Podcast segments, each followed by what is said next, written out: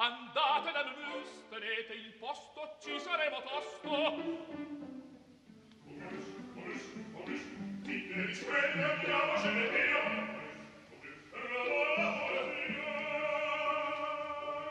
Momus, il caffè dell'opera. Buongiorno, eccoci in diretta dagli studi di Via Asiago, inizia il programma di Laura Zanacchi e Lucia Rosei, oggi eh, responsabile anche della regia, mentre Luciano Panici cura la parte tecnica. Buongiorno da Sandro Cappelletto, andiamo subito a salutare il maestro Roberto Abbado, buongiorno maestro. Buongiorno. Grazie di essere con noi. Eh, siamo alla vigilia. No, veramente l'anteprima giovani è questa sera alle, alle 18. Io purtroppo eh, non potrò partecipare, non, non, si è ammessi oltre i 26 anni, perché il maestro Abbado è, è a Roma, impegnato al Teatro dell'Opera di Roma per questo attesissimo I Masnadieri che eh, da domani, 21 gennaio, fino al 4 febbraio sarà in scena per sei eh, repliche. Eh, un motivo di interesse è anche il debutto debutto nella regia lirica di un attore molto conosciuto e molto amato come Massimo Popolizio.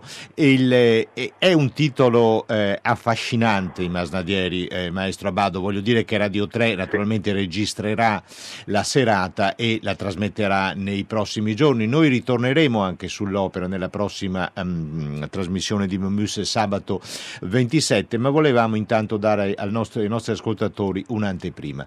È il primo incontro di Giuseppe Verdi, siamo nel 1847, l'opera debutta a Londra, quindi Verdi ormai ha una statura di compositore internazionale, è il primo incontro con il teatro di Schiller, un autore che penso a Luisa Miller, penso al Don Carlos, eh, penso a degli episodi anche eh, del um, Forza del Destino, il, il, il, campo di Velletri, penso anche a Simon Boccanegra perché anche Schiller ha scritto un dramma dramma sulla tragedia dei Fiesco a Genova, un autore teatrale, un immenso autore teatrale che non lo abbandonerà più. Maestro Abado, che cosa affascina Verdi del teatro di Schiller?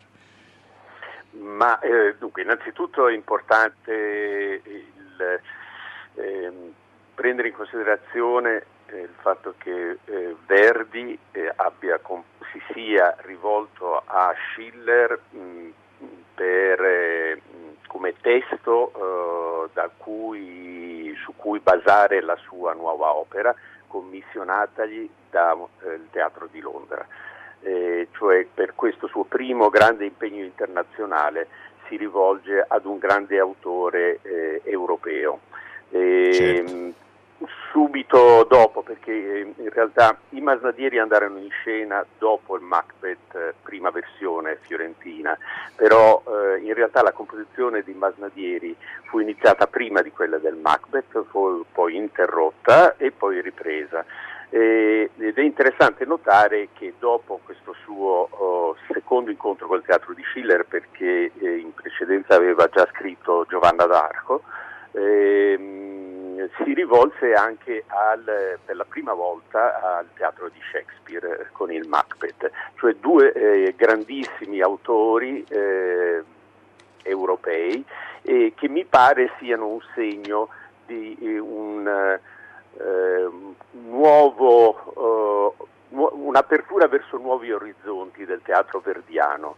un come ha detto lei giustamente, Verdi era allora 32enne ed era affermatissimo, era il compositore d'opera italiana più importante e, e che stava riscuotendo successi eh, veramente mh, incredibili eh, ovunque. E quindi però eh, evidentemente eh, aveva bisogno di qual, di trovare qualche cosa che lo spingesse più in là ancora. Certamente, l'incontro, l'incontro con Schiller, come lei ha ricordato, con Shakespeare per il Macbeth è fondamentale, segna proprio eh, un approfondimento e tuttavia, maestro, in quest'opera, nei Masnadieri, io penso è un'opera nera, è un'opera disperata, è un'opera di, un, di una violenza così, così, presente, così dominante la violenza nel teatro di Schiller, ma sembra che Verdi sia affascinato da questa violenza. Eh sì, poi è quello che avviene anche con il Macbeth effettivamente. Le due opere, oltre a essere appunto state composte quasi contemporaneamente, hanno anche in comune un colore orchestrale eh, cupo, eh, metallico, eh, ferroso, se posso dire così, eh, forse quello del Macbeth più ricorda più la, la, pietra cupa dei castelli scozzesi, questo è più invece nei casi di Masnadieri più metallico. Che bella questa immagine, il colore del, del, Macbeth, però mi scusi maestro, un, un'ultima domanda, nel Macbeth c'è la follia. E qui non c'è la follia, qui c'è un, un, un odio, un, un desiderio di, di, potere a qualunque costo. C'è la, c'è la gelosia nel caso di dei due fratelli perché sono entrambi gelosi l'uno dell'altro e, ehm, e nel caso di Francesco questa gelosia è spinta a livelli tali per cui eh, è, è, è una patologia. È una patologia. E, e, e, comunque tutti e tre questi i ruoli maschili, cioè il padre eh, Massimiliano Moore, eh, che deve essere stato un padre molto autoritario, molto rigido, eh, per aver mh, cresciuto due figli così, il primo Carlo un giovane intellettuale eh, che però eh, che è stato allontanato oh, dal castello, questo nell'opera non c'è modo di approfondire mh, perché,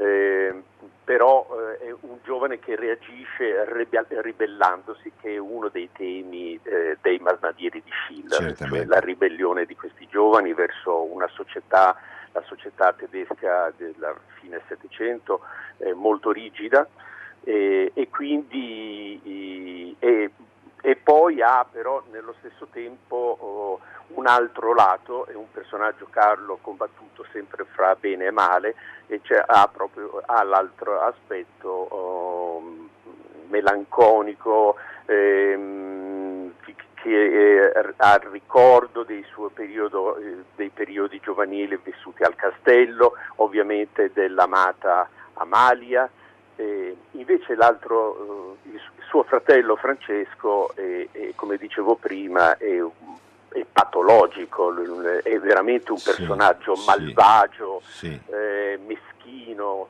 infingardo. Eh, come sarà il terribile Wurm nella Luisa Miller, no? sì, come sarà il terribile Wurm che però è un ruolo molto più piccolo rispetto a quello a questo. Francesco. Certo. Maestro, grazie infinite per questa eh, eh, anteprima. Come ha lavorato con Popolizio? Come si è trovato Popolizio nel mondo folle di un palcoscenico lirico? Molto, abbiamo lavorato molto bene insieme. E era all'inizio preoccupato perché, Immagino. perché eh, insomma, tra i teatranti del, circolano voci che, che nel mondo dell'opera si possono fare poche cose, che c'è sempre c'è della resistenza, invece si è reso mm. conto che non è così, che tutti vogliono, vogliono fare e, e quindi eh, spero che per lui sia stata una, un'esperienza felice come lo è stata per me. E lei, lui maestro... Fatto... Prego, prego, finisca. Lui ha, ha fatto un'operazione eh, insolita, eh, cioè mh, il testo si presterebbe a un'attualizzazione invece, dalla quale lui non si è fatto tentare. Ma bravissimo, eh, non c'è bisogno di attualizzare, talmente tutto talmente attuale nell'opera, non c'è bisogno di spiegarlo al pubblico, ha fatto, non c'è alcun bisogno. L'ha retrodatato, ha retrodatato i masnadieri che sono ambientati in un'epoca non ben definita, un po' medievale, un po' da teatro elisabettiano, quindi ha, diciamo, l'ha riportato alle origini di tutto, cioè a Shakespeare. La ringrazio molto, grazie molte perché mancano poche ore all'anteprima per i giovani che è un appuntamento molto rilevante e in bocca al lupo per il debutto di domani per le prossime recite. Buona giornata Crepi maestro, lupo, buona giornata. risentirci.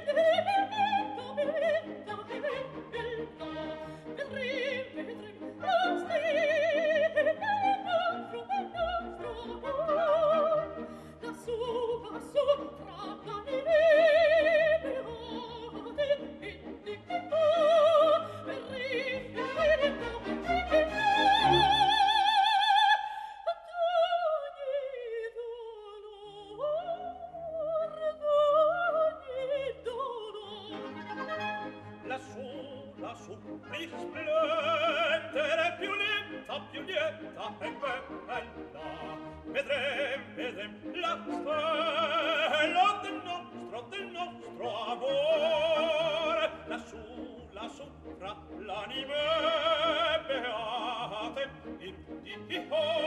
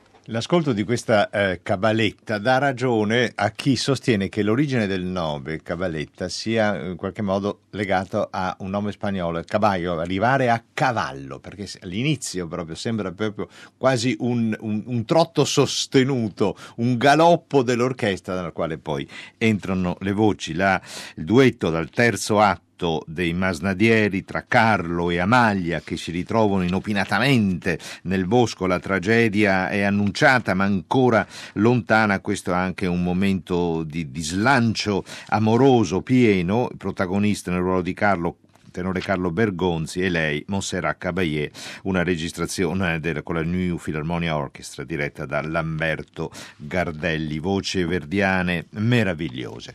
Ricordo che siamo in diretta ehm, con il nostro Momus e è attivo il numero della comunità d'ascolto di Radio 3 335 5634 296. Lasciamo Roma, abbiamo ehm, conversato con il maestro eh, Roberto Abbado che eh, dirige da domani i Masnadieri con la regia di Massimo Popelizio. Andiamo, facciamo tutta la Tirrenica e arriviamo fino al teatro Carlo Felice di Genova dove fra pochi giorni, il 24 gennaio, debutta Norma. Con chi? Con la norma di questi anni, e cioè la signora Mariella De Via che è eh, protagonista.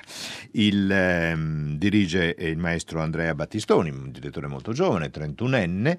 E Mariella De Via ha esitato a lungo prima di interpretare Norma, è stata più volte sollecitata fino a che ha accettato, parlo di pochi anni fa, e in pochissimi anni la signora De Via lei non nasconde la sua età, non è più una ragazzina, ha una eh, personalità, una limpidezza, un'arguzia vocale e un'agilità ancora meravigliose.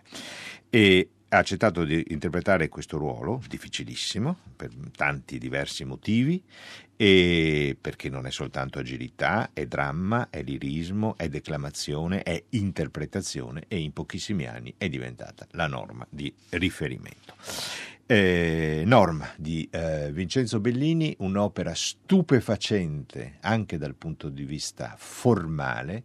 Basti pensare che il primo atto dura quasi 80 minuti, il che per l'opera italiana del tempo è un'enormità, è una follia, qualcosa di inconcepibile. Basti pensare che il primo atto non si chiude con un concertato, ma con un terzetto. Basti pensare che Bellini manda praticamente a gambe all'aria tutta l'articolazione dell'opera in numeri chiusi, recitativo, aria, duetto. No, Se, Bellini fa fluire uno dentro l'altro ed è questo il motivo per cui tra tutti gli operisti italiani Wagner preferiva eh, Bellini. Tra i tanti infiniti ascolti possibili da Norma, il momento in cui lei sta pensando di uccidere i figli avuti da Poglione, il capo delle truppe di occupazione romana nella Gallia, che però l'ha tradita con una eh, ragazza più giovane. E fin qui succede, no? niente di straordinario. Il problema è che sia Norma sia la ragazza più giovane, che si chiama Adalgisa, sono due vestali, cioè non possono avere compagni, fidanzati, mariti, amanti e tantomeno dei figli.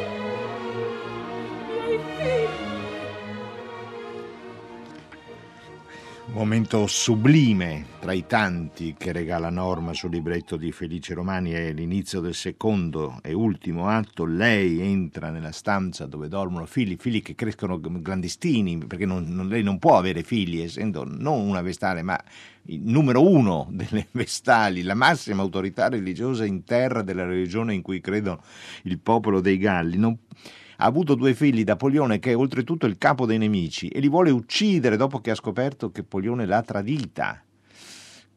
Con un'altra donna più giovane di lei, ma non ce la fa e, e, e, mm, come la musica accompagna la riflessione che fa Norma, che entra con un pugnale, è decisa ad uccidere perché vuole punire l'uomo che l'ha tradita e poi eh, dice feriamo, cioè colpiamo, ah no, sono i miei figli, i miei figli e non ce la fa e decide di eh, parlare con eh, Adalgisa. L'interpretazione sì, eh, da brividi per intensità e intelligenza espressiva di Maria Callas con la direzione di Tullio eh, Serafine.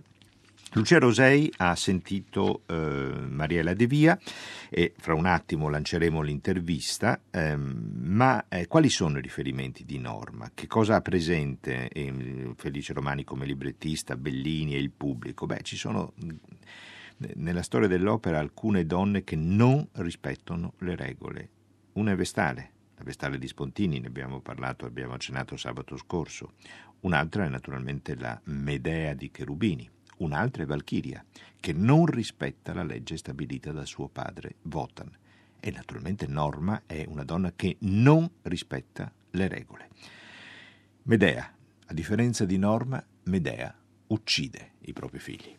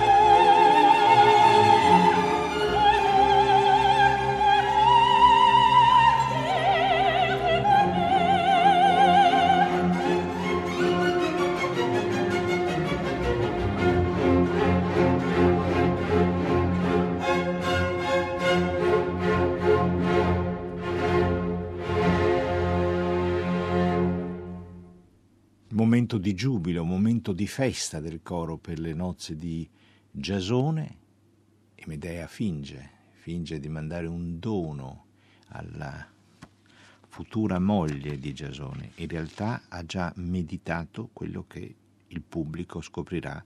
Qui siamo alla fine del secondo atto, all'inizio del terzo atto, quando la scena si aprirà appunto sulla stanza insanguinata dal sangue dei suoi figli, ha freddamente deciso e finge di partecipare alla gioia di tutti per il matrimonio Giasone-Glauce. Gwyneth Jones con ancora l'Alberto Gardelli, l'orchestra del coro dell'Accademia di Santa Cecilia, in questa registrazione della Medea di eh, eh, Cherubini. Donne che non rispettano le regole. Medea, Vestale, Valchiria e Norma. E ritorniamo a Norma e alla sua attesissima, ancora una volta protagonista, Mariella De Via, che Lucia Rosei ha incontrato. Norma è un personaggio a cui lei si è accostata già da un po' di anni.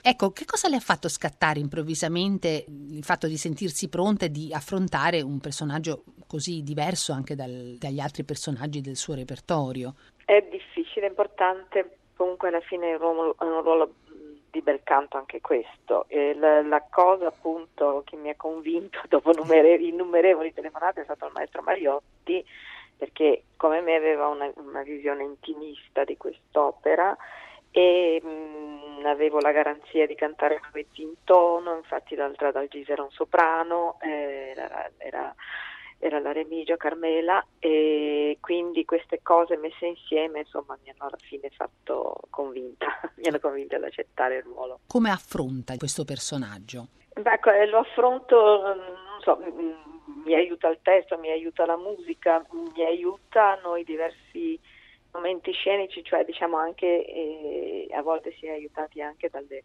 dalle, regie diverse, dai direttori diversi, tutto è stimolante, quindi diciamo che ogni volta ci può essere anche qualcosa di nuovo, di diverso. In questo allestimento? Ma questo allestimento è un po', non è assolutamente, se vogliamo, tra virgolette tradizionale, anche se secondo me eh, è affascinante, è, è, intrigante perché si rifà al, all'artista città sarda Maria Lai, quindi si usano materiali, eh, fili, eh, intrecci eh, fra, fra, terra e, e, luna, una luna fatta di, di, fili e di luci, soprattutto bellissime. Ci sono questi intrecci, ehm, i contadini, diciamo il popolo è un popolo soprattutto legato alla terra. E c'è un filo rosso, tanto per descrivere, che va dalla quercia si perde nel cielo, che è il filo, il, la connessione appunto fra, fra, la terra e quello che è il cielo. E, ehm, sì, è, è interessante, no, mi trovo a mio agio, è la seconda volta che la faccio questa produzione. Questi fili intrecciati poi intrecciano noi donne ad Algisa e, e Norma come sono intrecci con i figli anche. I certo. giochi dei figli eh, diventano i figli stessi.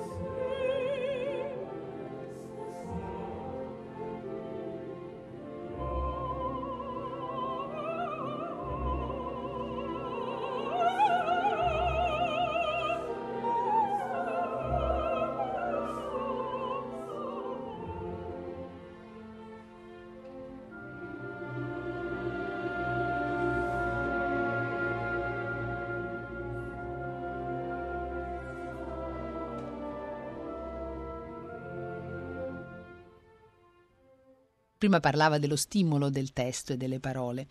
Se il bel sembiante potesse essere anche sotto sotto eh, Poglione. Volendo potrebbe anche essere quello. Diciamo che eh, in quel momento eh, Norma intima al suo popolo una pace e in realtà eh, è una pace che cerca lei perché già sono cominciati i problemi con Poglione, sono cominciati, quindi è, è, è alla ricerca della pace per il suo popolo e anche per se stessa, se vogliamo. Il bel sembiante potrebbe essere anche appunto Poglione. Qual è il momento più difficile per lei? Tutto, Tutto.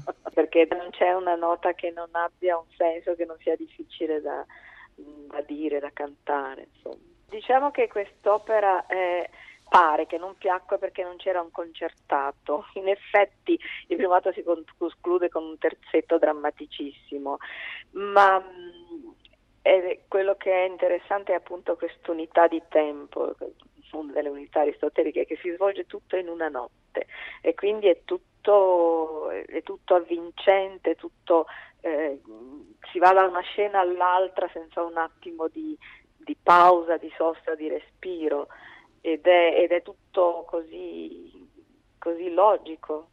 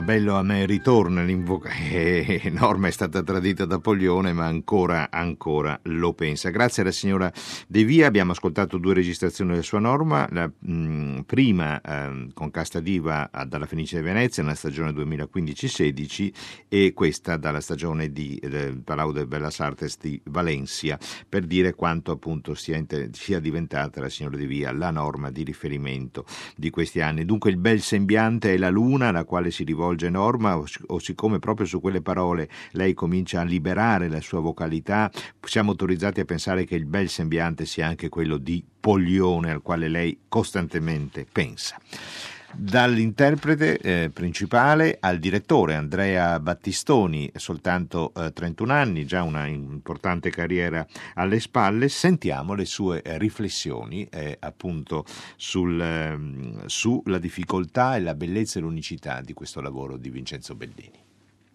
Beh, sicuramente il primo atto di norma è una grande sfida, soprattutto mantenere eh, viva e accesa la tensione di una vicenda che librettisticamente, drammaturgicamente è estremamente piena di eh, sorprese, eh, citazione e anche violenza, eh, che però viene estremamente sublimata nella eh, lettura musicale di Bellini e, eh, diciamo così, diluita temporalmente attraverso anche questi eh, lunghi recitativi, il rischio è appunto quello per il pubblico eh, contemporaneo eh, di perdere forse il filo della vicenda o di perdersi nelle preziosità belliniane, credo compito degli interpreti e del direttore sia quello invece di mantenere una mm, eh, vivacità nell'esecuzione e l'attenzione costantemente accesa e interessante. Detto questo, la modernità del primo atto è,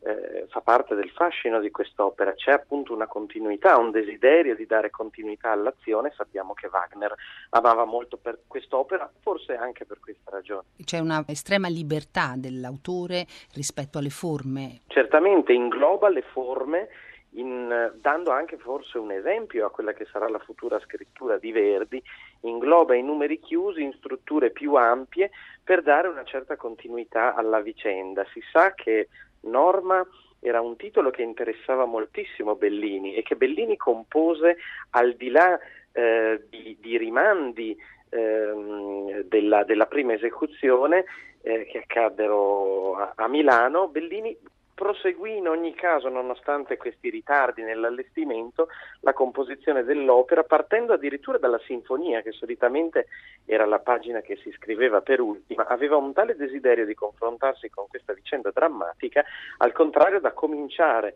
dalla, dall'episodio strumentale che dà in un certo qual modo la, ehm, l'atmosfera, la temperie espressiva a, tutto, a, tutta la musica che seguirà. Quindi Bellini ci teneva a quest'opera e si può avvertire nella cura con cui è stata scritta.